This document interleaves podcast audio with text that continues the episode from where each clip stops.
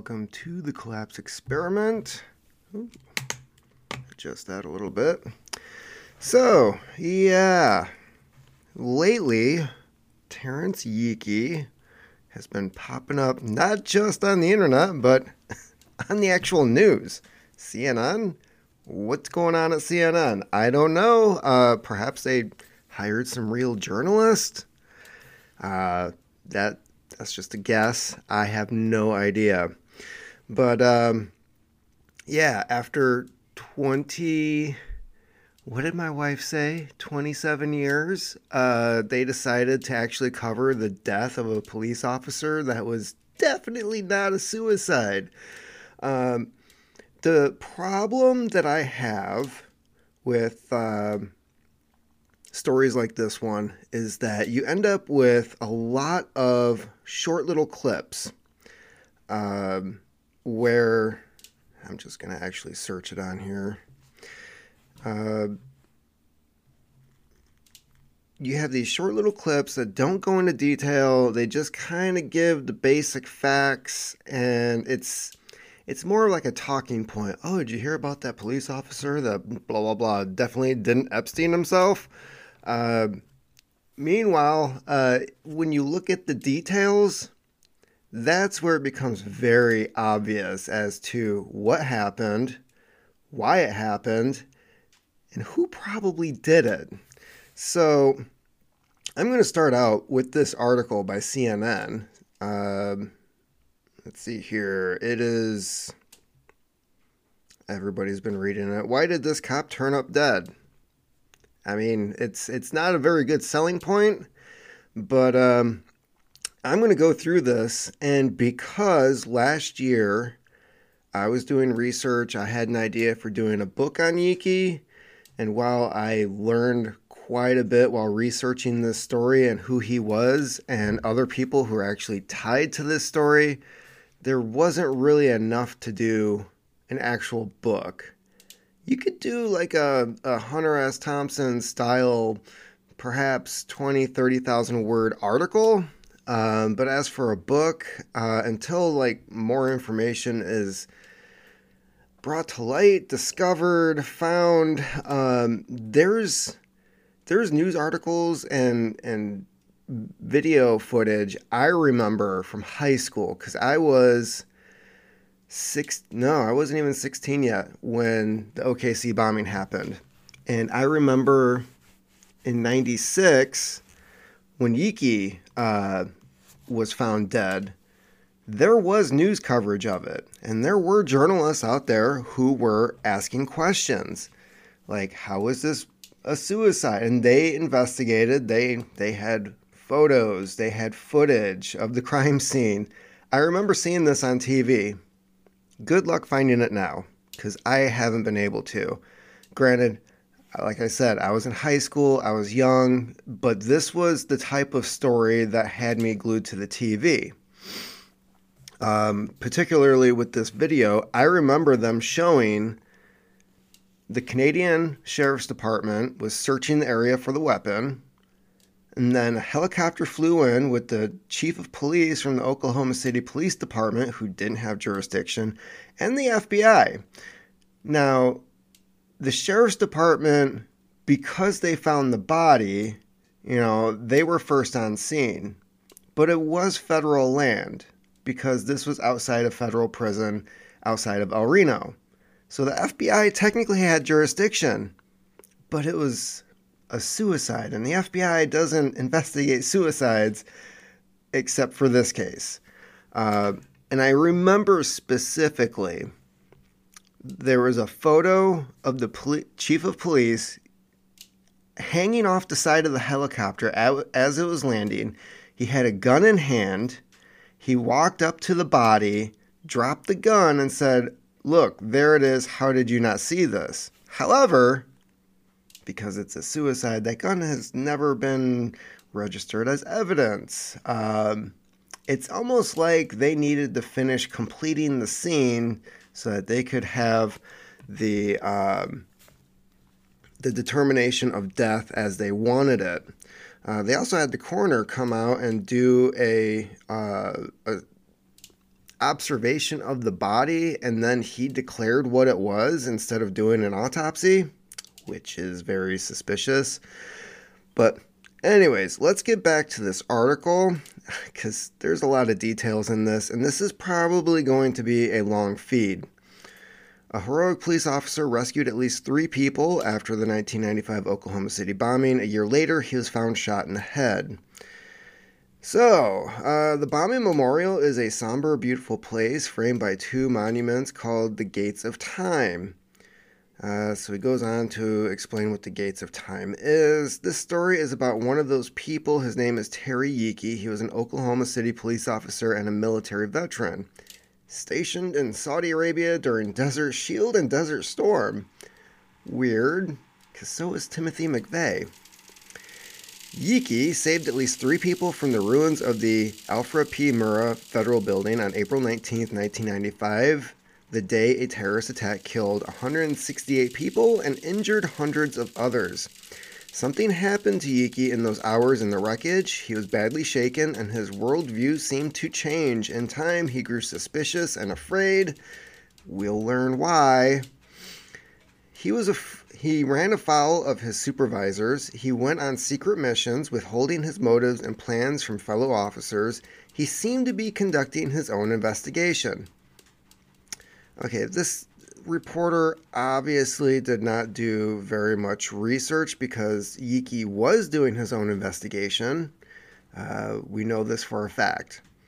And then, 385 days after the bombing, his body was found near some trees in a field off a country road. His wrists were cut, his neck was cut.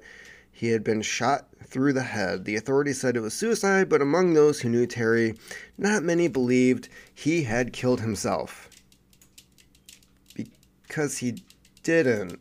And there's also um, there's other evidence from the um, the actual autopsy uh, medical records that show it wasn't just wrist and neck cut.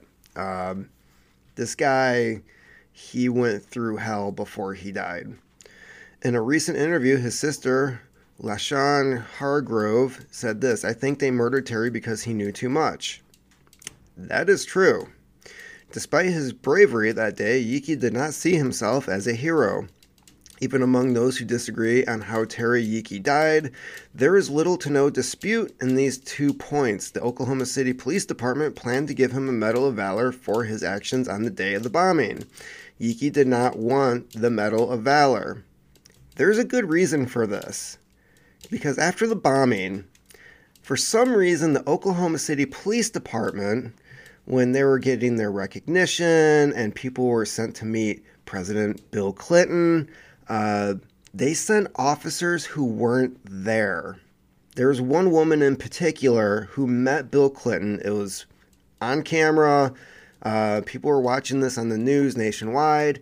And Yeakey told his then ex wife, uh, she wasn't even there. What are they doing? So he didn't want to be associated with these people who are getting these honors because almost all of them were fake. They they didn't do anything. They were just there because it was a good cam photo op. Not long after the explosion, a maintenance worker lay under the rubble, willing uh, himself to stay conscious. His name was Randy Ledger. Broken glass had pierced his carotid artery and his jugular vein. Uh, part of his face was missing. Ledger had been cleaning light fixtures in the building, federal building, Child Care Center, a few minutes before the bomb went off. Now trapped by debris and bleeding to death, Ledger felt a strange weight on his lower body. He was buried so deep that someone had stepped on his legs without knowing he was there. Uh, that someone turned out to be Yeakey, the police officer who was about to save his life. Yeakey was 29 years old, tall, muscular, well known among colleagues for his strength and determination. On his way back up, a partner in a burglary eh, burglary in progress call one day, his patrol car broke down. It was over 100 degrees outside, but Yeakey got out and ran the rest of the way. Another time, when an angry crowd surrounded Yeakey and colleagues, the ringleader tried to grab the off- the other officer's badge. Yeakey picked up the suspect, wadded him up like a paper napkin and threw him on the ground. I'm wondering where they found these stories because I this is the type of stuff I was looking for and could not find it. The other officer, Larry Spurl, uh, recalled the rest of the mob quickly dispersed. Yeakey was one of the first officers in the ruins of the federal building after the explosion, and he had already saved at least two people before he stumbled upon Randy Ledger. Yeakey called for other rescuers, and together they dug Ledger out and helped him into a backboard. Uh, Ledger drifted out of consciousness minutes later in an ambulance. He saw Yeakey again. Now Yeakey was getting treated too. He had fallen and hurt his back while carrying Ledger to safety. Okay, so if this is true, there was um, I was finding discrepancies with timing and when certain things happen, uh, because they made it sound like in other articles Yeakey was working all day, uh, digging people out. But this sounds like possibly it was earlier in that day. He he worked until his fingers bled. It was uh, something that constantly came up. Ledger needs 12 pints of blood and multiple surgeries to repair his face. He recently turned 66. He still thinks of the bombing almost every day.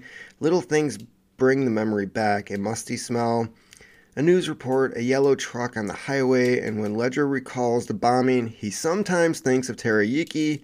He feels gratitude and sadness. As for the official story that Yeakey killed himself, Ledger, Ledger finds it unconvincing. it's more than unconvincing. There are too many unanswered questions, he said recently. Brandon Spann, now an administrative assistant to the Canadian County Sheriff's, Sheriff's Office, played basketball with Yeakey and knew many of the same people Yeakey knew. He said that in the black community of El Reno, a town northwest of Oklahoma City where Yeakey grew up, the official story never took hold. No one believed that he killed himself. Three of Yeakey's fellow Oklahoma City police officers also shared their doubts in interviews with CNN. Jim Ramsey. This is a guy who's probably going to come up several times. Won a Medal of Bravery on the day of the bombing and had previously patrolled the streets with Yeakey. Here's how he responded in a late 2022 when asked if he believed what the authorities said about Yeakey's death. No, Ramsey said, I guess I don't. Funny, you had other words during that time. I still don't believe Terry did it, said Steve Vassar, one of Yeakey's closest friends on the force. I have just a hard time believing that Terry would take his life. Don Browning, serving the Oklahoma City PD for 28 years and helped with Yeakey's initial police training, here's what Browning said about Yeakey I still think he was murdered. You didn't speak up then. A CNN investigation found several anomalies surrounding Yeakey's death, along with a lack of transparency by the authorities. Just, just a bit, you know, just a, a lack of transparency. Although Yeakey apparently died from a gunshot wound to the head, no autopsy was performed. Medical examiners can sometimes choose not to purport an autopsy when suicide is suspected and the cause of death is not in dispute, According to Dr. Joyce DeLong, DeJong, president of the National Association of Medical Examiners, but three former law enforcement officials familiar with the Yeakey case said they thought an autopsy should have been done, and the family requested one. When asked why there was no autopsy on Yeakey, the Oklahoma City Police Department spokesman Master Sergeant Gary Knight referred a reporter to the state medical examiner's office, whose director of operations, Carrie, Lear- Carrie learned, wrote, Our office does not answer case specific questions. Carrie needs to learn how to do her job. The Oklahoma City Police Department took over the investigation of Yeakey's death after, even though his body was found outside the city limits. Weird. You don't have jurisdiction. It's also on federal land. Hmm. Uh, in adjacent uh, Canadian county to the west, when CNN asked what gave the city's police department legal justification to take over the case, Knight wrote back that he didn't know. We just did, I guess. the precise location where Yeakey's body was found has never been publicly disclosed, and basic information about the death scene is unclear. The police department declined multiple requests to release its full investigative report on the case.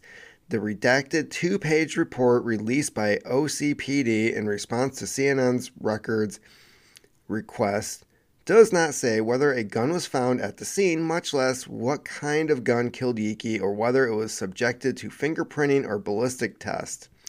Funny because they tried to tell the family that Yeakey used his own service pistol, and when the family requested his service pistol, it was denied. Both Knight and Police Chief Wade Gurley declined to be interviewed about Yeakey's death.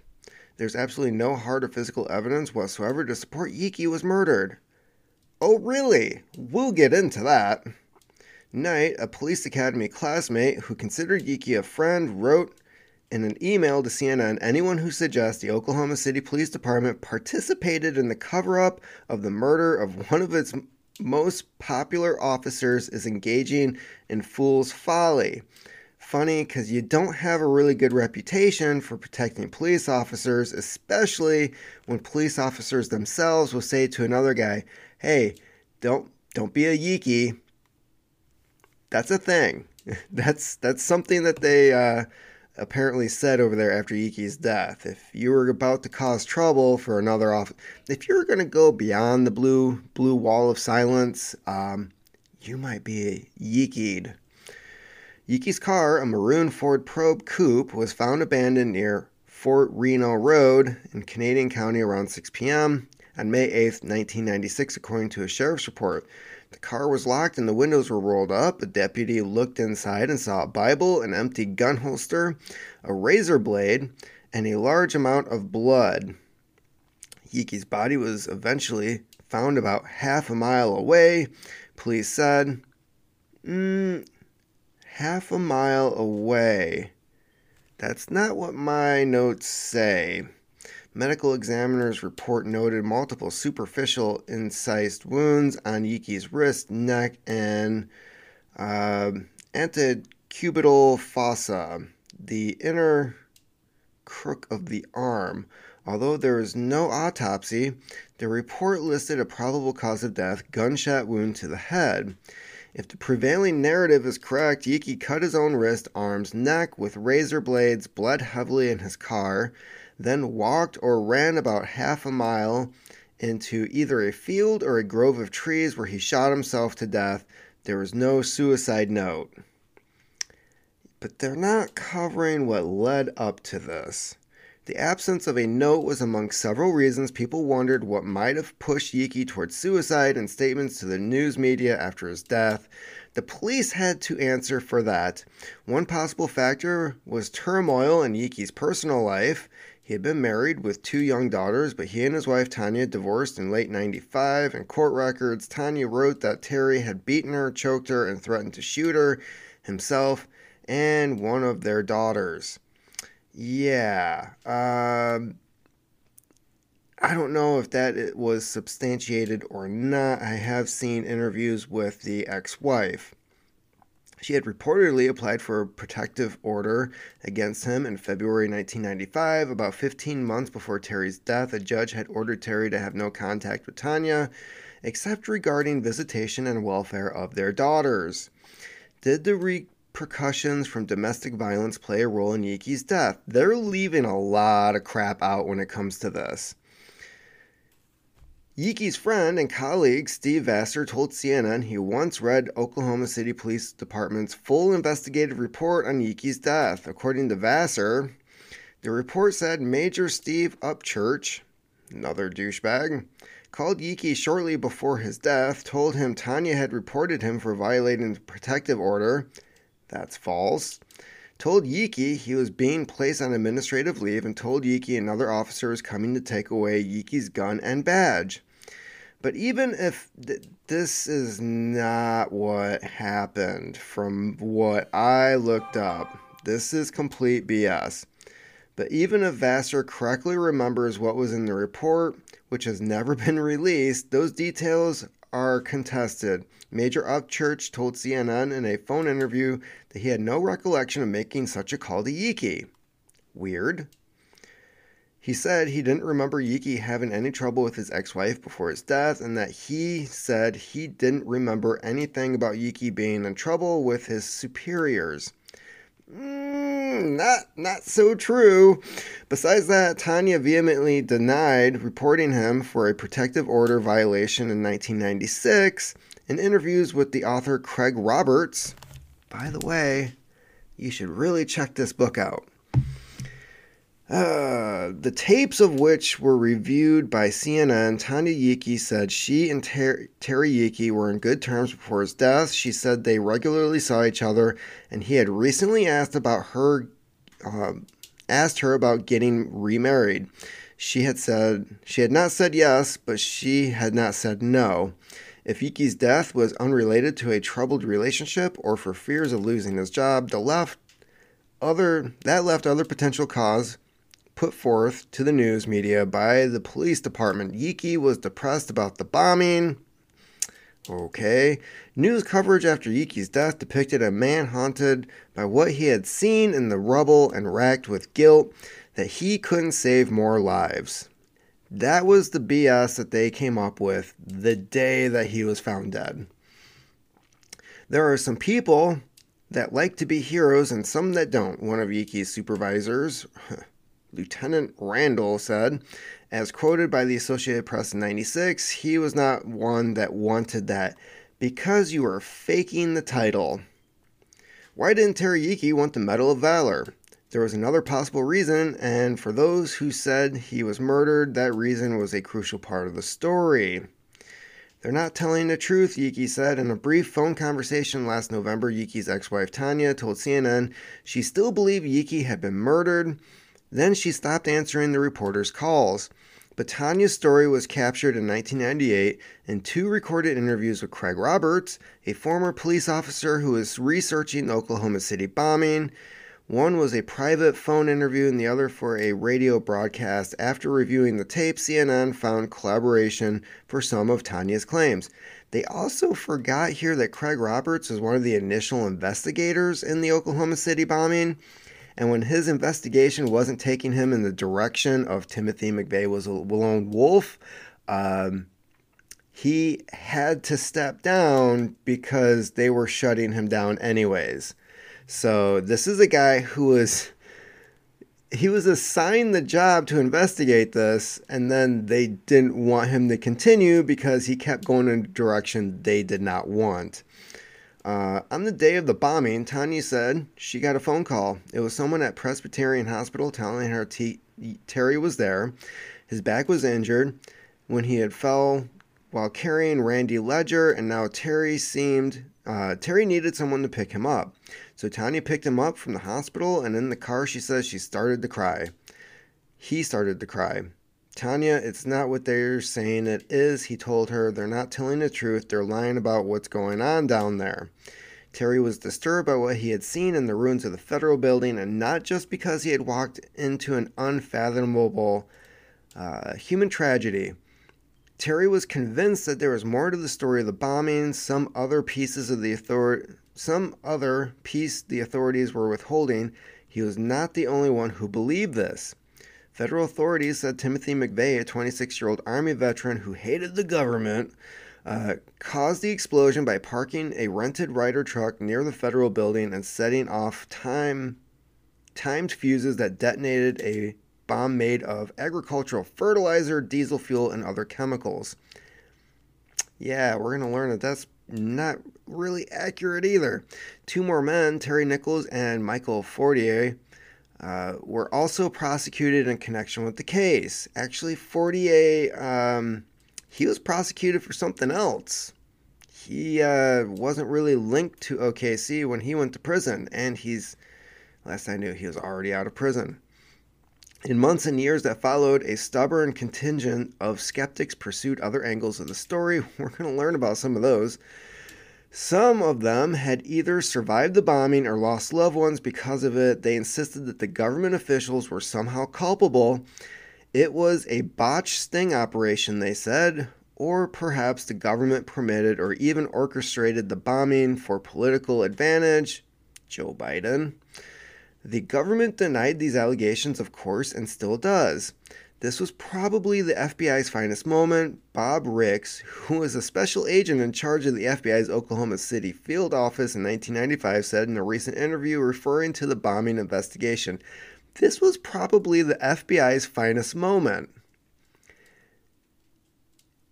You had an informant in these Aryan Nation right wing militia groups telling you that there was a bomb plot on the Murrah building repeatedly. She told you, and you did nothing. Yeah, finest moment. You, you might want to check, just cross that off the list of your finest moments, because that's not one of them. Still, there is something about the case that makes people want to keep investigating. There are multiple reports of prior warnings given to some federal employees. Derp uh, of an unidentified suspect, second suspect in the Ryder truck. Yeah, we kind of know who that was now.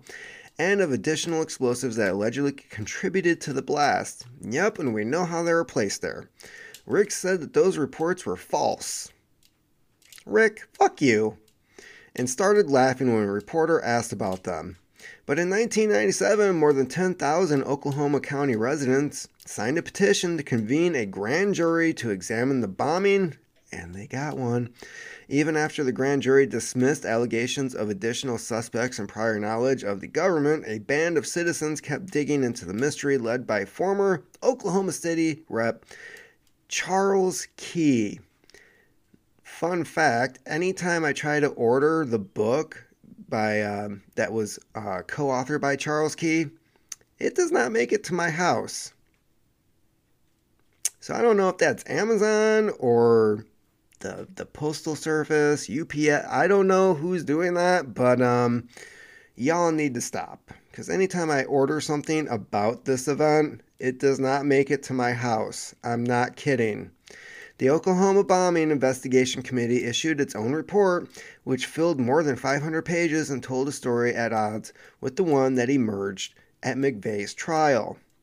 Because the one at McVeigh's trial is what they wanted him to say explosives expert, including retired Air Force Brigadier General Benton Partin, reviewed the case and said McVeigh's bomb alone could not have caused that much damage. Explosives do not pulverize concrete unless it's drilled into and inserted. There is strong evidence that demolition charges were in the building, Partin wrote in a letter to a prosecutor in 1997, irrespective of the size of the truck bomb. Yep, for his part, Terry Yeakey believes some government employees had lied about their whereabouts during the bombing. He was the witness. Associates said Yeakey was surprised to see so many federal agents apparently dressed in riot gear on the scene moments after the blast. He had questions about the source of the explosion, according to his sister LaShawn Hargrove. You know how they said that the truck blew in? He said he saw evidence of blowing out or signs of a blast that appeared to have come from inside the building. A few days after the bombing, Tanya said Terry asked her to drive him back to the federal building. He wanted to go at night when he couldn't when he couldn't be seen as easily. We did go there probably between 9:30 10 o'clock and he said that he was going to go look underneath where the daycare had been. She said there was something he wanted to see over there and get a picture. If possible, as we went down there, we were stopped and I couldn't remember which personnel it was, but I know definitely it was either ATF or FBI. And Terry had attempted to badge his way through and the cop told him no. The guy told him no.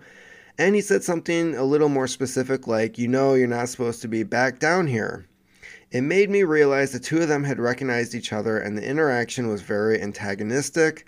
I think I had been not if I had not been with Terry, he would have said a little more to the man and maybe been a little more forceful about getting through.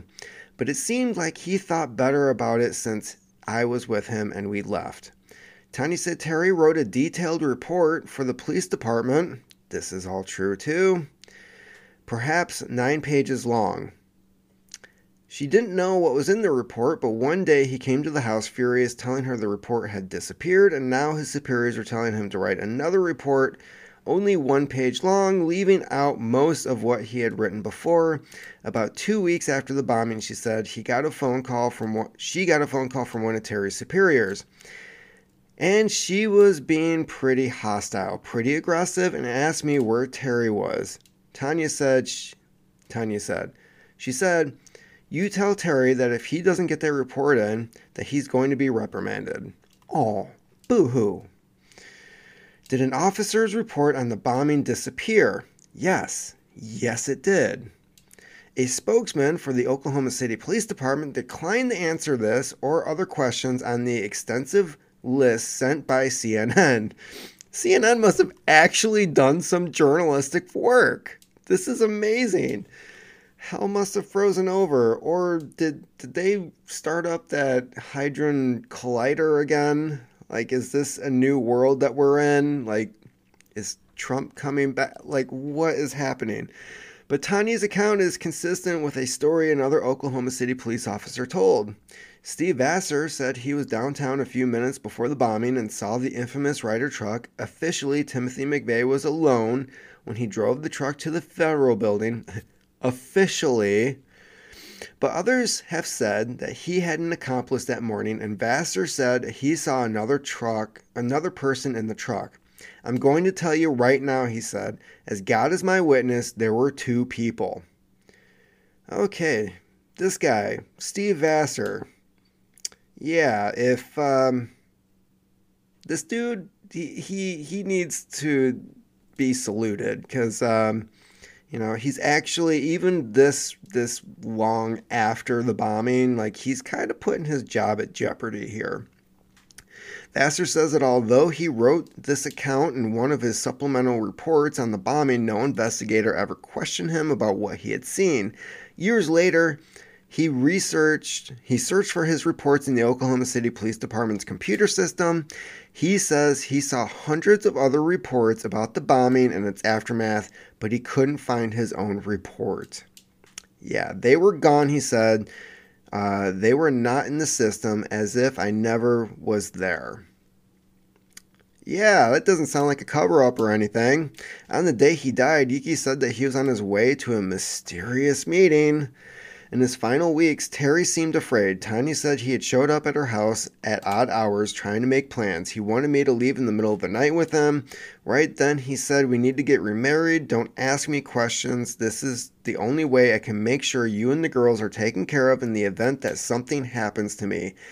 And they made sure they were not, they made sure that his family was not taken care of afterwards.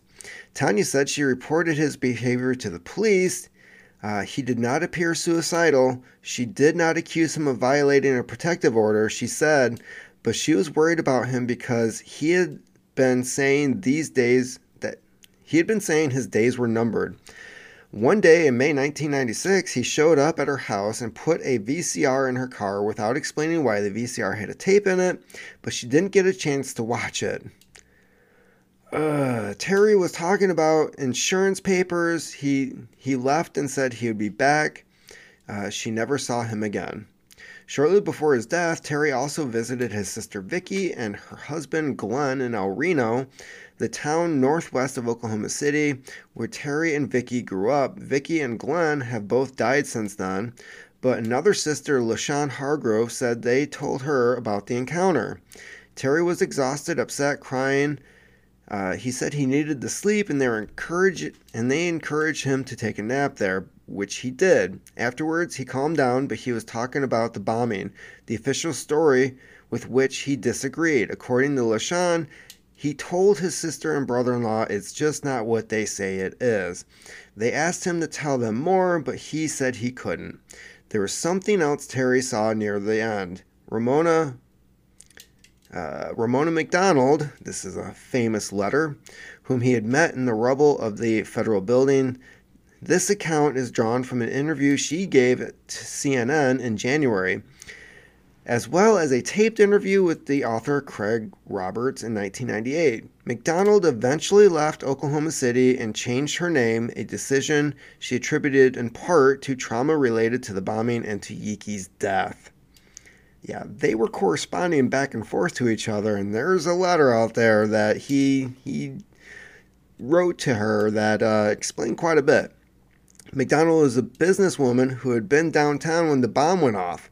She helped publish a book, Angels Over Oklahoma City, that named and honored hundreds of first responders from around the country who converged on Oklahoma City after the bombing. While volunteering in the rescue and recovery effort, McDonald also met survivors who questioned the official story. Her home became a meeting place for these people and a clearinghouse for pictures and other evidence they gathered. She said that evidence included a copy of Terry Yeakey's full report from the day of the bombing. I have never heard this before. Holy shit. The uh, the one his supervisors had allegedly suppressed. According to McDonald, two men came to her house sometime after the bombing. She believed they were federal agents. They said that they were with a task force that was investigating the bombing and they spent hours examining her collection of pictures. Oh my god. When people with suits show up, you don't let them in. The last day McDonald saw Yeakey, she says they sat down and had coffee together. He was talking about an appointment from his description of the men she was supposed to meet. She believed that they were the same two men who had been at her house. The men from the task force seemed keenly interested in the evidence about the bombing. They wanted Terry to bring what he had gathered pictures, video, and documents. Yeakey seemed conflicted about whether to go meet the men. He sensed danger, and these misgivings led him to a strange precaution. McDonald said Yeakey went to the meeting unarmed so no one could use his own gun against him. That's interesting. On the other hand, if the men really were investigating the bombing, this could be Yeakey's big chance. Finally, someone with authority was going to listen to him. he decided to bring them the evidence, McDonald said. The men wanted to meet Yeakey in El Reno at or near the federal building, which is funny because um, I believe it was Tanya who was saying that Yeakey was suspicious of activity around the prison because growing up in El Reno, he knew bad stuff happened there. Yeakey left McDonald's house apparently on his way to the meeting. She never saw him again. It was later that day when someone called to say that he was dead. His body was found west of El Reno and two miles from the prison. Uh, it was a lonely windswept place with tall grass under a big sky, past the barbed wire fence off Fort Reno Road, where Yeakey's car was found. A stream runs north, north and east towards the grove of trees and an old graveyard. Tanya said Terry would never have gone there willingly. He knew that land and it made him afraid. Yeah. I remember him at one point in time saying that lots of bad things went on over there, she said. He wouldn't have been caught. Oh, excuse me. I was getting ready to say he would not have been caught dead there, but I guess he was. Mama, they executed him. I'm kind of surprised that CNN actually put all this together. But again, um, there's still there's still a lot missing here. Terry Yeakey's body was found on a Wednesday night. By Thursday morning, an Oklahoma City police captain had already told the Associated Press it appears Yeakey had killed himself. That was almost 27 years ago. Ever since then, Yeakey's death has been officially called a suicide. Now, why would they need a suicide? Oh, they're not investigated. That's why. Tanya said she met with the police chief and told him she disagreed with that conclusion. She said she tried without success to arrange for an autopsy. That's some bullshit.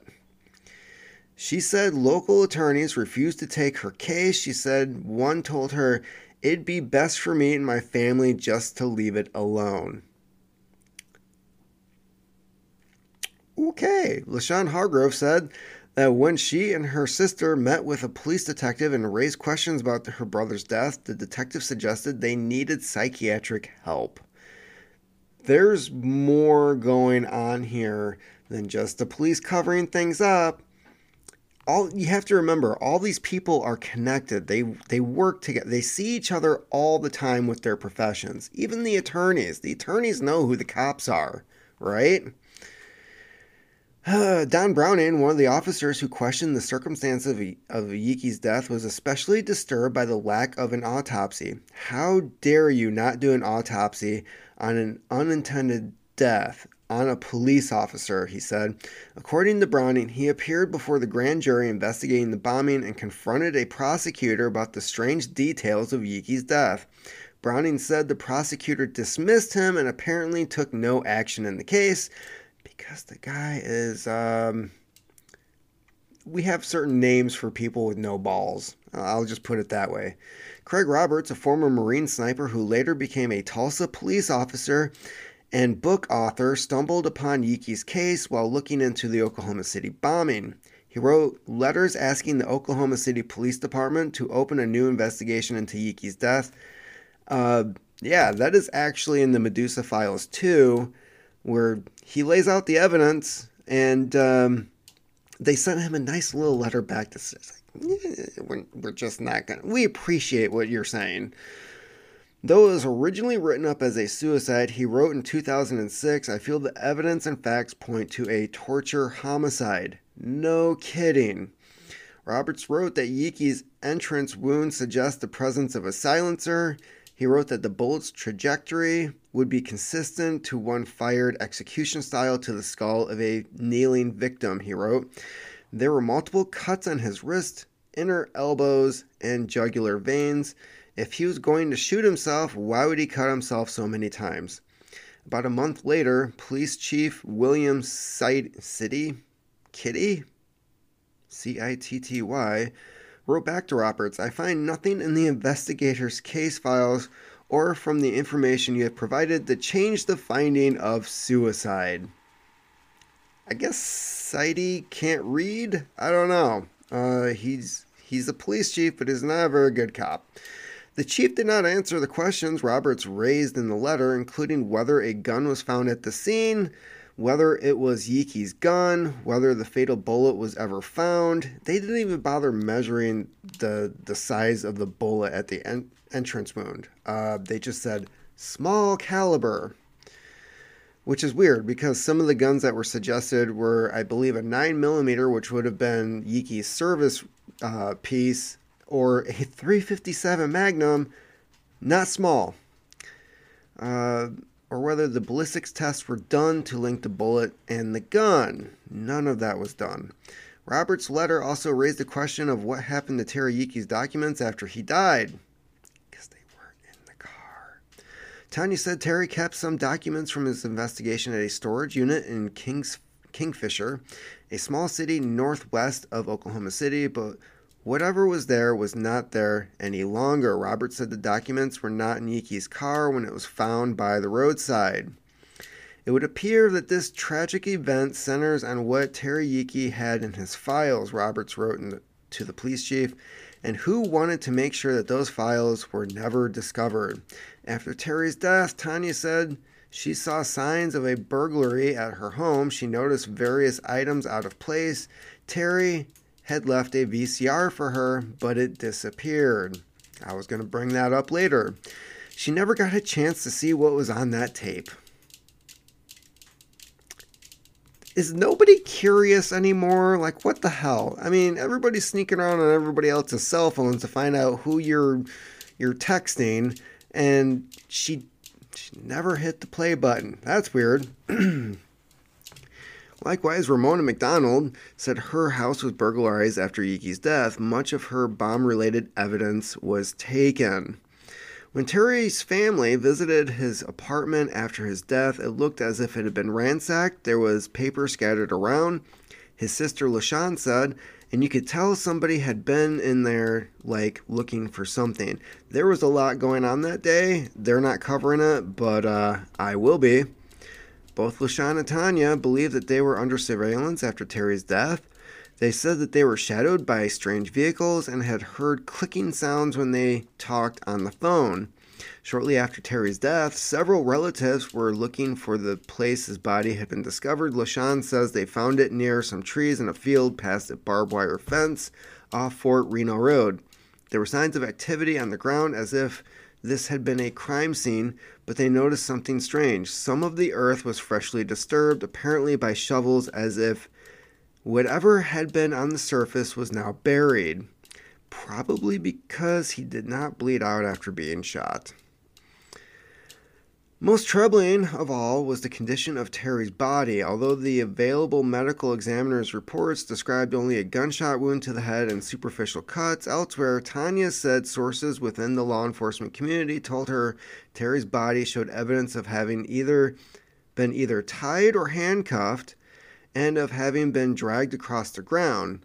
She said she was told Terry had bruises on his wrist, rope burns on his ankles, dirt and grass in his wounds. CNN asked the Oklahoma City Police Department about these details, but a department spokesman declined to answer the questions. Good for you, dude. LaShawn Hargrove said her mother viewed Terry's body at the funeral home. She said a funeral director tried to discourage her from looking at the body, but her mother said, No, I need to see my baby. and we're almost done with this, and then I'll get into the gritty details. Her mother, who had since died, later told LaShawn that Terry's head was enlarged and disfigured. Uh, she didn't. He didn't just have cuts on his arms and neck. LaShawn said her mother reported seeing what appeared to be ligature marks. LaShawn tried to imagine what that meant. It seemed to her that Terry had been tortured, hanged, pulled on his knees, and shot to death. Oh, put on his knees and shot to death. Mama, she recalled saying they executed him. Sergeant Terry Yeakey was buried the same day he posthumously received the Medal of Valor he did not want. Among those at his funeral was Richard Williams, a man whose life he saved. After the bombing, Williams was trapped in the rubble and only his arms sticking out. Yeakey came by, felt for a pulse, did not detect one, and moved on to another for look on for other survivors. Later, he returned, realizing Williams was alive, freed him from the wreckage, and brought him to safety. He went on with his next rescue. A picture taken that morning shows the officer in action. He was sweating on his brow, uh, blood on his shirt, dust on his shoes. Terry Yeakey was running towards danger. So, uh, they left a lot out. There's there's a lot that you can't fit in an article since people don't read anymore, which is kind of why I'm doing this video. Uh, I'm surprised CNN even, for one, bothered to investigate this. Apparently, uh, Tim Pool and Jose Galson are uh, making waves. Um, I can only say the, only speculation I can make is that somebody at CNN was watching the Tim Tim Pool IRL heard the story and decided to look into it. Because there's stuff all over podcasts, there's YouTube videos, there's tons of stuff on Terry Yeakey and OKC bombing that uh, has been been done, and yet um, CNN 26 years later is doing an article on Terry Yeakey. So apparently, this is a, a hot topic. Um, for those of you thinking I'm just trying to profit, I'm not monetized. So everything I am sharing here is for the sole purpose of getting information out there. So, um, yeah, Terry Yeakey, former military, was stationed in Saudi Arabia during Desert Shield and Desert Storm. Same time that Timothy McVeigh was there. Uh, he became a police officer later. He applied to work for the FBI several times. I believe he was turned down twice, and the third time he applied, they actually finally said, conveniently after the bombing, that they would like to hire him. Uh, I have some suspicions about that. Terry took the job. He was going to be moving. Uh, I believe his sister and another relative were looking to move with him. Uh, I think they were going to Texas. So he he was moving on, but there was still a lot of stuff about the bombing itself that um, he did not, he knew to be false. So, yes, there was a group of people, survivors, first responders, who were investigating it because all the stuff that was coming out, they're like, that's not true. That's not true. These are people who were there. Uh, there were eyewitnesses that somebody was messing around with weird putty substance in the uh, car, uh, the, um, the the garage in the basement of the building, also underneath the uh, daycare center, and wires. Uh, this was days before the bombing. So there's a lot of things here that, uh, and I'm just going to start with the bombing itself. So Yeakey was, he had pulled somebody over for a traffic violation. He was getting information. The bomb, the, the truck exploded. He let the person go and responded right away. He was one of the first people who was there. Um, in the minutes that followed, there were people, ATF and FBI, who are in SWAT and riot gear. This is gear that takes anywhere between 45 minutes to an hour to put on. And for some reason, these people were already dressed in it. Uh, there's also a story that by the courthouse, the federal courthouse, which is only a block or two away from the Murrah building, that night Bomb Squad was there for some reason. Uh, some people say that it was a training exercise. Other people say that they got information that there was explosive devices possibly uh, at the federal courthouse. And according to McVeigh, the courthouse was the original target that he was supposed to go to, not the Murrah building, but it was changed at the last minute. He was also supposed to park the truck there at night. So, yeah, uh, weird, weird coincidences there. Um, so there were the people who were dressed in riot and SWAT gear um, who arrived minutes after the bomb went off, helping find survivors. Um, there were several incidents of other bombs being found. I know YouTube's probably going to um, not like me saying this stuff, but let's be adults here. Uh, others, other devices were found at the scene, and people were cleared out and, and moved away while they were still finding people alive. And so they're waiting on the sidelines while these devices are cleared out before they could go back in. And this happened several times. I believe two or three times this happened. People were upset. Uh, a lot of them wanted to just continue working because they were still finding people alive. Um, the initial articles that I found said that Yeakey worked all day at the scene to the point where his hands were bleeding and he was finally taken away after he fell and hurt his back uh, and he was taken to the hospital. So apparently, Yeakey was uh, threatened at the hospital when he was receiving treatment by an FBI agent. Uh, they threatened to kill him if he spoke about what he had seen at the Murrah building. Um, there were conversations that Yeakey had with his ex wife about the pits. There were, I can't remember the exact number, I have my notes here, but there were two or three areas that they called the pits. And one of them was located underneath the daycare center.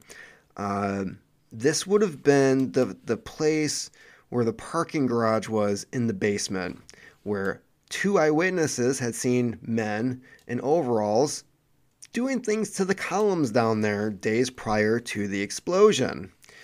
Um, Yeakey, after after his ex-wife picked him up from the hospital, uh, they got in the car, and one of the first things he said to her was, "It's not what they said it was." Uh, later, he did go back, like the article said, uh, to take pictures. He wanted to take pictures of what he saw in one of the pits. Uh, he wasn't allowed on the property. Um, apparently, there's speculation that the person that he talked to was the same one that had threatened him previously. Um, after that, Yeakey he was meeting with McDonald, Ramona McDonald. Um, there's also Dr. Chumley. Um, who was one of the first medical personnel to show up on the scene. Uh, this doctor, he shows up, he starts treating people right away. What Chumley noticed was there were ATF agents. Keep in mind, the ATF, by certain accounts, received messages not to go to work that morning. The ATF was not in the building, and there were stories confirmed to be made up where ATF agents were like, Yeah, I was there and I had to do this and I did all this heroic stuff. And yet the guy actually had not been there. Um, so this was a reoccurring theme. People claiming to be some of the heroes of the event who weren't actually there and then showed up later. Uh, Chumley uh, re- had reported that he was approached by an ATF agent saying that he needed his arm bandage, and when Chumley looked at the guy, said, "You're not injured. Let me go help. I'm not wasting time on you. Let me go help other people that actually need my help." And the ATF agent was pissed and went to somebody else to get bandaged up because the whole thing was a photo op for some of these guys. Uh, Chumley also was working with Yeakey um, they were meeting, talking, sharing evidence and stuff that they had found.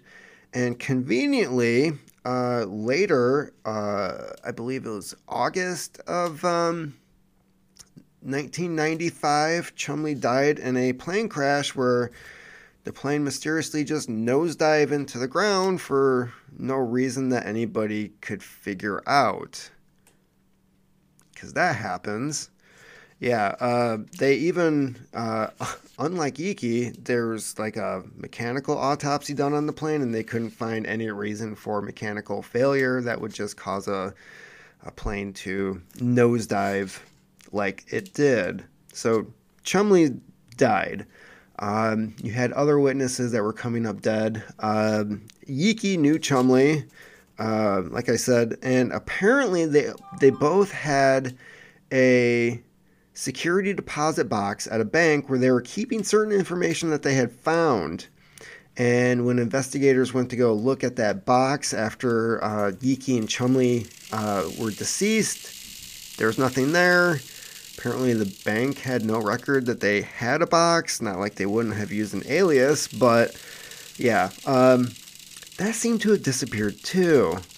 So yeah, uh, Yeakey was threatened with death by federal agents on April 19th. Um, yeah, and the gun that they suspected that was used was either a Glock 9mm or a 357 Magnum. Again, not small calibers. So, let's see here. That's the Corbett Cor- Corbett report. Um, Terry did not want to receive. Well, let's let's do this chronological order. So afterwards, he's injured. He goes and he fills out a nine-page report about what he had seen that day, and then he was told by his supervisor that it was unacceptable, that it was garbage. Uh, he needed to rewrite his report, exclude all the things that they did not like with it, and it had to be one page. So that nine page report suddenly disappeared. Terry was pissed, um, uh, basically telling everybody that they wanted him to lie, which is true. Um, and then he he was he was working on his own thing. He was collecting evidence. He had boxes of files and records that he had accumulated. There's speculation because um, now, again, this is people, uh, including me, trying to piece things together. After the bombing, there were several videotapes, surveillance tapes that were collected by the FBI showing the Murrah building before the bomb went off. These tapes have mysteriously gone missing, but there was an FBI agent who, at one point in time, uh, collected these tapes put together the minutes before the bomb went off showing two people getting out of the truck. At one point, the, the FBI agent with this tape contacted, I forget which news agency it was, saying, I have the tape showing that there is a John Doe number two. Uh, they meet in this house. There was a sheriff present because the news agency wanted to make sure that everything that they were doing was legal in uh, accessing this tape. Um, and they watched this this footage of two men getting out of the truck, and the second man who was in the passenger seat lighting the fuse, not McVeigh. Um, so of course they're asking who's John Doe number two, and by this point, um, there there officially was no John Doe number two. That's kind of weird, right? And um, so, anyways, um, there is a record of this interaction. Uh, the proposed sale of this tape. The tape disappeared. The FBI agent was um, no longer employed there afterwards. Somehow, word had gotten out as to what he was doing. Um, but there's the idea that perhaps Yeakey somehow got a copy of this tape, and that was what was in the VCR. After all, like what other video footage would he have obtained? I mean, the aftermath? I don't know. Um, there's several photos showing uh, plastic blocks being picked up by firefighters at the scene. Um, there's the uh, reports of the devices that were found. Uh, there's also the excuse that the ATF uh, had training models that had been found in the rubble that weren't really devices, if you will. Um, but a lot of that is just it's complete bunk from from my opinion. So yeah, 15 days after the bombing, uh, he his wife was told that Terry had to get the one page report in or he'd be reprimanded. Uh, yeah, there was also several break-ins at uh, the wife's house not just the one with the balloon, that was creepy enough as it is, but they were noticing that her house was regularly getting broken into. Um, there was also, I believe, uh, her car was getting broken into. Uh, there were times where she could tell that people were uh, doing surveillance outside. There was the uh, wired phone calls, uh, wiretapped phone calls. And um, yeah, the so the days so Yeakey's meeting with Chumley, Chumley dies. Uh, there's a letter that he writes to Ramona. Uh, Ramona McDonald, who later ended up being put in the psych ward. Uh, I believe that was probably to discredit anything that she had come across over time. Uh, but in the letter, uh, and there is video that you can find on YouTube of Yeakey's, I believe it was his mother reading the letter, uh, which she did skip a page or two. Uh, this was an email that was sent. Ramona had luckily printed it off, where Yeakey was talking about meeting with Chaplain Poe. This was a guy uh, who was assigned to work with Oklahoma City police officers who had responded to the call, uh, who were there at the scene. So, being a chaplain, these conversations are to remain confidential. Poe, they're supposed to remain confidential. But instead, what Poe did was he took down, wrote down a report of everything that Yeakey was saying during these meetings and turn them into Yeakey's supervisor. In which case, uh, Yeakey was told that he was to drop all of the all the crazy notions that he had, and that um, if he continued looking into it, that bad things could happen to him. So yeah, uh, he's given counsel, but the counsel betrays him. Um, everything that he had told Poe, his supervisors then knew. Uh, but and this was all expressed in uh, in the letter. Uh, there was also certain people that Ramona McDonald and Yeakey had seen uh, at the, the bombing site afterwards. Uh, the two of them were both witnesses to some of the same ATF agents, some of the same FBI agents that had been there and were doing suspicious things that they had noticed. And um, so Yeakey Yeakey was referring to this at one point in time. Um, and he did, Yeakey also had his own storage locker, uh, which I believe was uh, stated in Kingfisher in the CNN article. So the, the days leading up to his death, him and his wife were doing fine. She did have a previous personal protection order against him when they divorced, but that had expired. Um, I believe it was something like 100 days before. And things get really weird the day that he's found dead. Um, so Yeakey decides um, he tries two things. One is that he tries to get Tanya to sign life insurance papers in case he's discovered, right? Uh, so that her and the kids are financially taken care of in the event that something happens to him.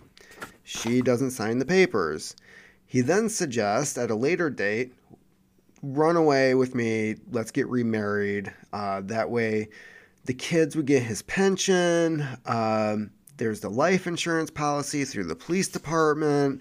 Uh, there's all of these different things that he's trying to make sure he knows something's coming. And so she she doesn't say yes, she doesn't say no.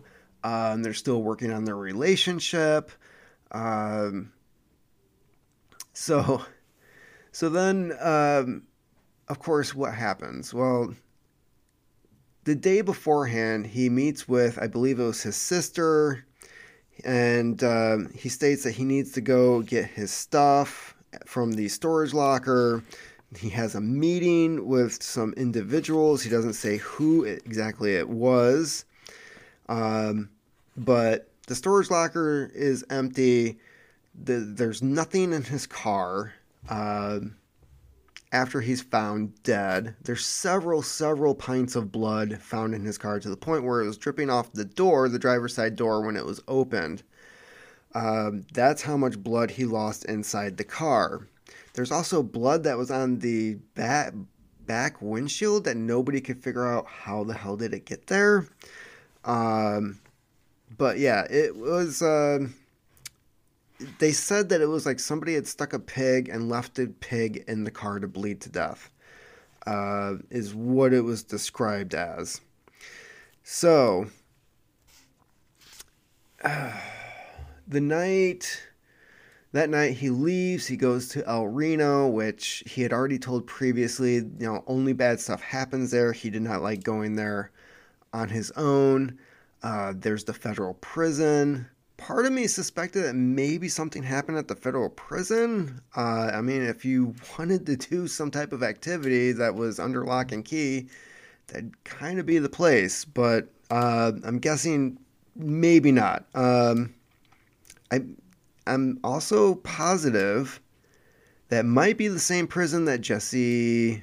No, no, not Jesse. Jesse's the the other brother. Um, the the Trentadue, uh, where he was probably killed. Uh, so there seems to be a connection there uh, between the El Reno Federal Prison and uh, both Yeakey and Trentadue's deaths.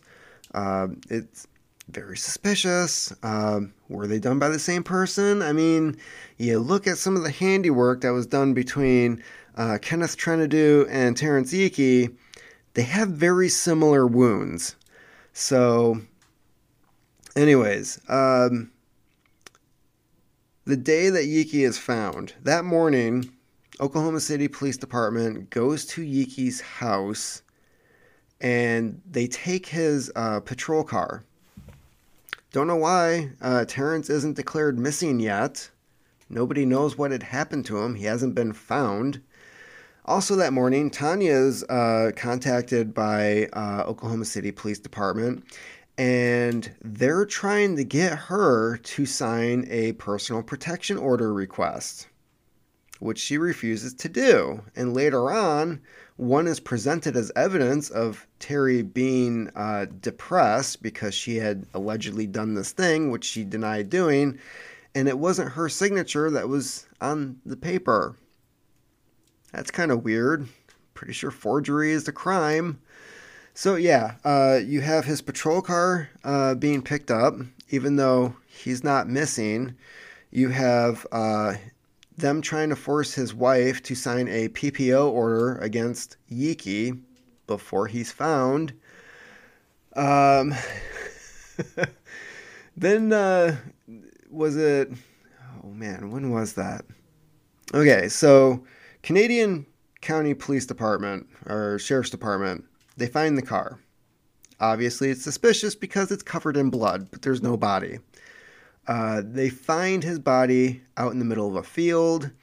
More deputies come out. They start searching the area because it's obvious he was shot in the head, but they're not finding a weapon.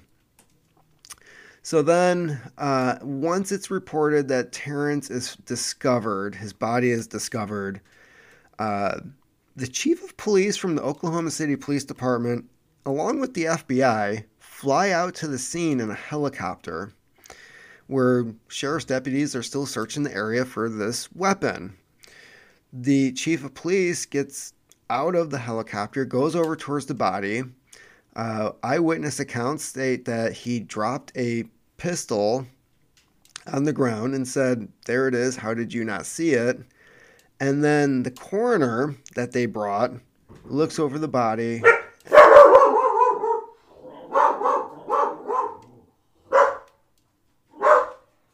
Gotta love dogs.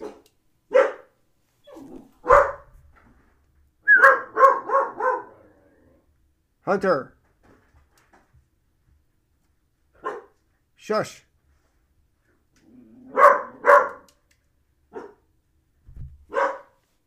This is why you don't have animals around a life feed. So, anyways, the chief of police somehow um, has the alleged weapon don't know why. Then there's um, the coroner who labels it a suicide on the scene. Don't know why. No autopsy was done. Then you have um, the actual crime scene itself. They it was described as several people with shovels digging and turning the dirt as if they were either looking for evidence or destroying evidence. True because apparently no photos were taken. The thing with a suicide, there's several things with a suicide uh, or a declaration of. There's no investigation. It doesn't go any further than that. There's no evidence collected. Um, there's really no reports written on the, the, the case. Uh, the FBI does not investigate it, but for some reason, they assisted in this one. Um, the Oklahoma City Police Department did not have jurisdiction. This was outside of their area of um, where they they operate, and for some reason they took over the case.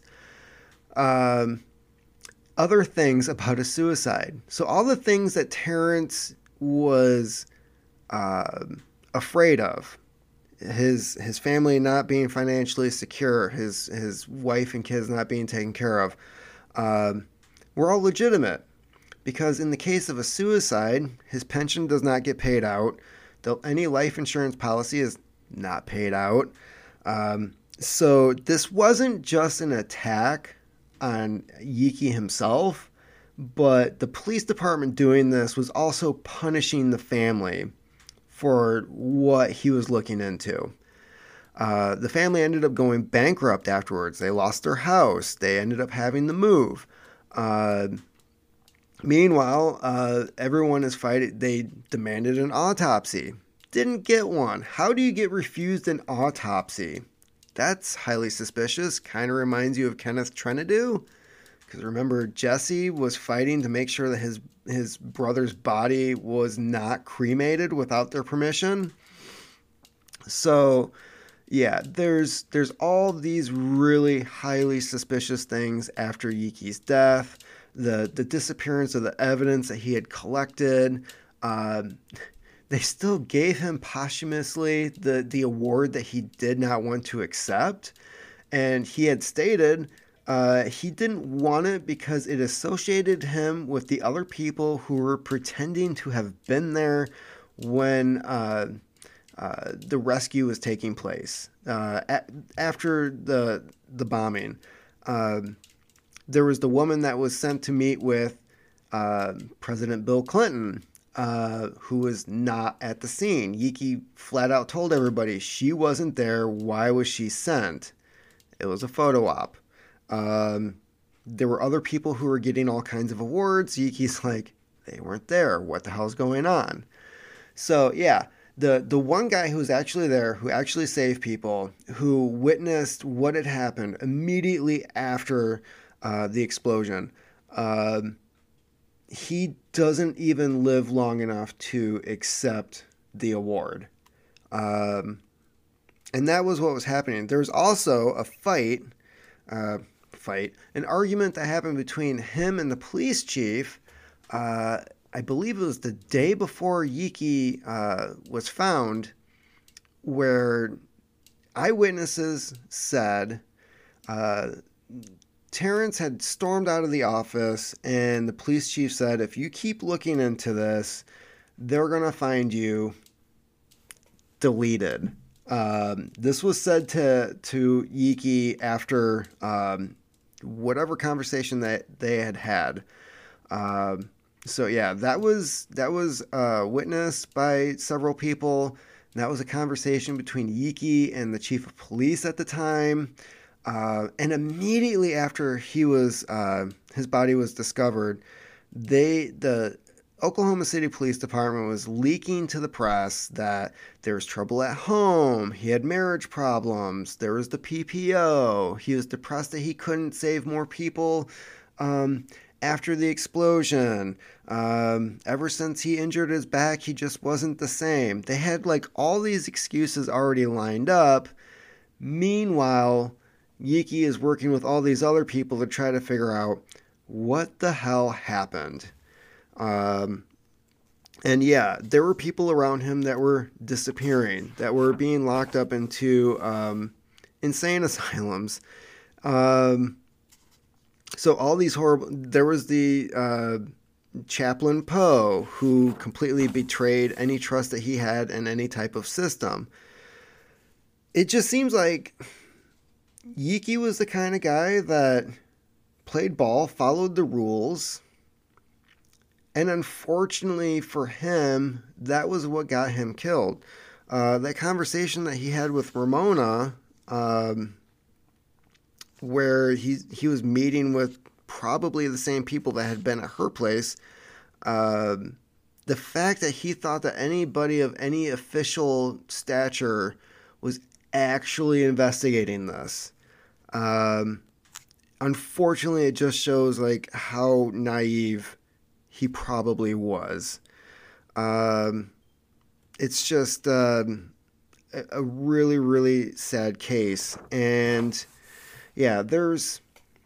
So when you go into the Medusa Files by Craig Roberts, um, he talks about he suspected that Yeakey was investigating or had evidence of um, radiation levels uh, that were at the scene afterwards. There's really no telling. Um, I don't know. It just that didn't really fit with me because he wanted photos of what was in the pit.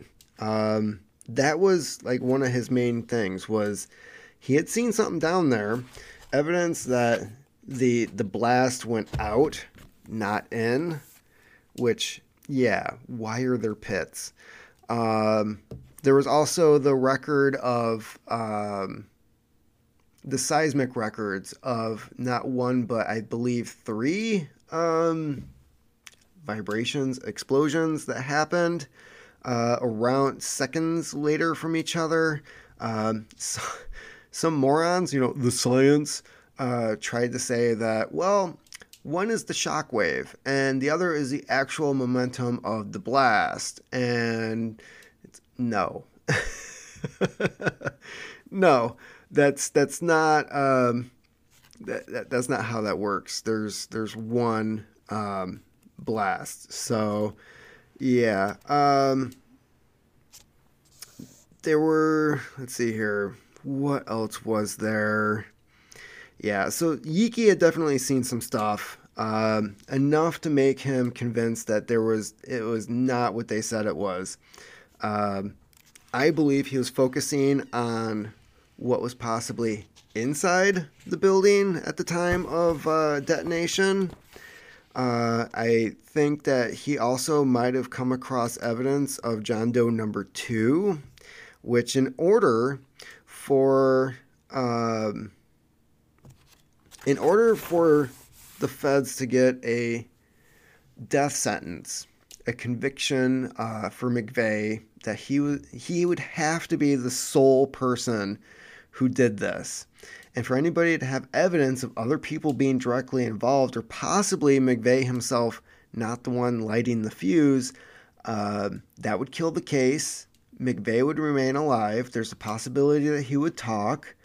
Um, and luckily for Terry Nichols, he was far enough away from he he wasn't at the actual incident and perhaps they figured he didn't know enough information to tell the the, the real story, the, an alternate story. Um, whereas McVeigh, he he definitely if you ever read um, The Secret Lives of Timothy McVeigh by uh, Wendy Painting, you're going to learn that McVeigh definitely had a story to tell. And he did tell that story. Initially, the, the, the lawyers that he had assigned to him, the initial story that he told them, there's a lot of evidence backing that up. Uh, so for somebody like Terry Yeakey, a police officer, you cannot discredit um, the kind of work that he did on the day of. Uh, if there's any true heroes out of the event, out of something as horrible as that, it would have been that man. Uh, so if he came up with evidence that the story isn't true, like that is probably the biggest threat you're going to come across. How do you discredit a man like that? So, anyways, um, I'm trying to think if there's anything else that I brought up the letter. Um, there was all the things that were happening with his wife and his sister. Yeah, and the family was under surveillance after Terry's death as well. It's almost like somebody was trying to see is there any other evidence they know about that perhaps Yeakey had collected that they knew of and um, uh, wanted to see if there's anything else that they could uh, steal. Cause yeah, that that sounds like some some great law enforcement there.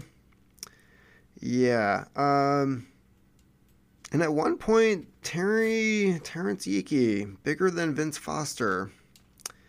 Yeah. Not many people are talking about Vince Foster anymore. Uh, but I'm not sure let's see here. Show can't. Uh, both lies while on air. Uh, some of my notes, I'm having trouble remembering like what the hell it's referring to. So yeah, um, FBI assisted a suicide investigation. there's there's so many freaking red flags here. It's uh, computer and police vehicle not working. Um,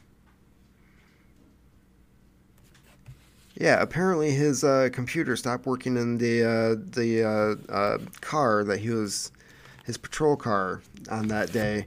So yeah, there's. Um, anyways, I think that is about it.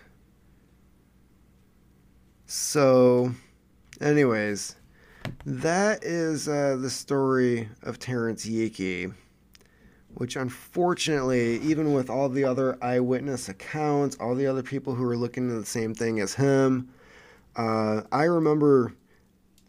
I'll close off with this. I remember when this happened in 1996, and I don't remember the show that I was watching. It it, it could have been Unsolved Mysteries, but uh, there was I believe it was some type of journalist show. I don't know if it was like Dateline or or what the heck it was, but they talked about Yeakey being found dead, um, all the cuts, the field. I remember they had video footage of what the field looked like the day of with all the detectives around the body. Uh, I remember they had photos of the helicopter coming in with the chief of police. Uh, I remember there being interviews about what Yeakey was looking into and the things that he was telling people. And uh, yeah, that had always stuck with me. I would have been like a sophomore in high school. Uh, and, you know, it's the 90s. So here's the one of the problems that I had with trying to put a book together about Yeakey was you're talking the mid 1990s, so everything is either on videotape or whatever was put on DVD because DVD was like starting around that time. It, that was some high tech stuff. DVDs were very expensive. Most stuff was released on VHS. So you've got VHS tapes regarding the the OKC uh, event with um, probably no longer being in existence. If it is, it's in storage, and who knows what the quality is. Um, the books, I've been trying to get my hands on books on the subject, especially with uh, Charles Ray, and um, like I said, they don't ever make it to my house. It's weird. And then the stuff that does make it to my house, it's delayed by a day or two. Like all of a sudden it just stops. You know, I'm looking at at my phone. I'm looking at trying to figure out where my stuff is because it's already arriving late and then it arrives a day or two later than it was supposed to. Um, a lot of the online items, um, there's the um, the Horton uh, Libertarian Institute, Scott Horton. Um, they have a lot of stuff on there, but then there's still stuff that I'm looking for, uh, video footage that I'm looking for that I remember seeing uh, all these years ago, uh, which poof, just just gone. Uh, so it's it's really difficult. This is one of those events where a lot of the people who are tied to it they're now at that age where they're it, it's like that time period where World War II veterans are just dropping like flies, and that's what's happening with uh, with this event. And um, there's really a limited time span here to actually piece everything together. And I feel like Wendy Painting is doing a really good job of putting the puzzle pieces together. There seems to be a couple of other people out there now. Um, Buttsman Booty. Uh, he's doing a lot of work on the people outside of uh, who are affiliated with, but outside the actual uh, plot. Uh, he's putting a lot of things together, uh, and um, yeah, I just I kept hitting dead ends, and um, it's just uh, it's one of those things where I'd rather have all the information in one place so that somebody else can dig deeper into it later than just have it be this weird urban legend that people talk about. And um, yet we we know what happened. It's just finding the evidence to piece everything together as to what actually happened. Who were the two dudes? Who were the ones that showed up at ramona's place uh, and of course, of course, she's going to be completely discredited because of uh, her her history of mental health. So um, it's just, man, it's just one of those tales. It, it's it's basically like the the prequel to 9/11. it really is. Uh, and why is it everything that happened after uh, this event? Everything lined up just like it did with 9 11. The government response, the things that they did, where funding went to, uh, the laws that were passed. Why is Joe Biden involved in both of them? I don't know. So, anyways, uh, that's about it for me. I mean, this is already going on an hour and a half. Um, I can't really think of anything else that I came across that needs to be talked about. Um, yeah, it's. Um, anyways, so that's about it. uh, that's the story of Terrance Yeakey, the things that happened to him. There's the the year that followed afterwards, uh, the harassment that he dealt with, um, people constantly telling him to just drop the case, and he never did because he's an actual police officer. Unlike these other people out there who just refuse to answer questions. Because plausible deniability is always the best policy. It's funny how the X Files nailed that. Keep on typing.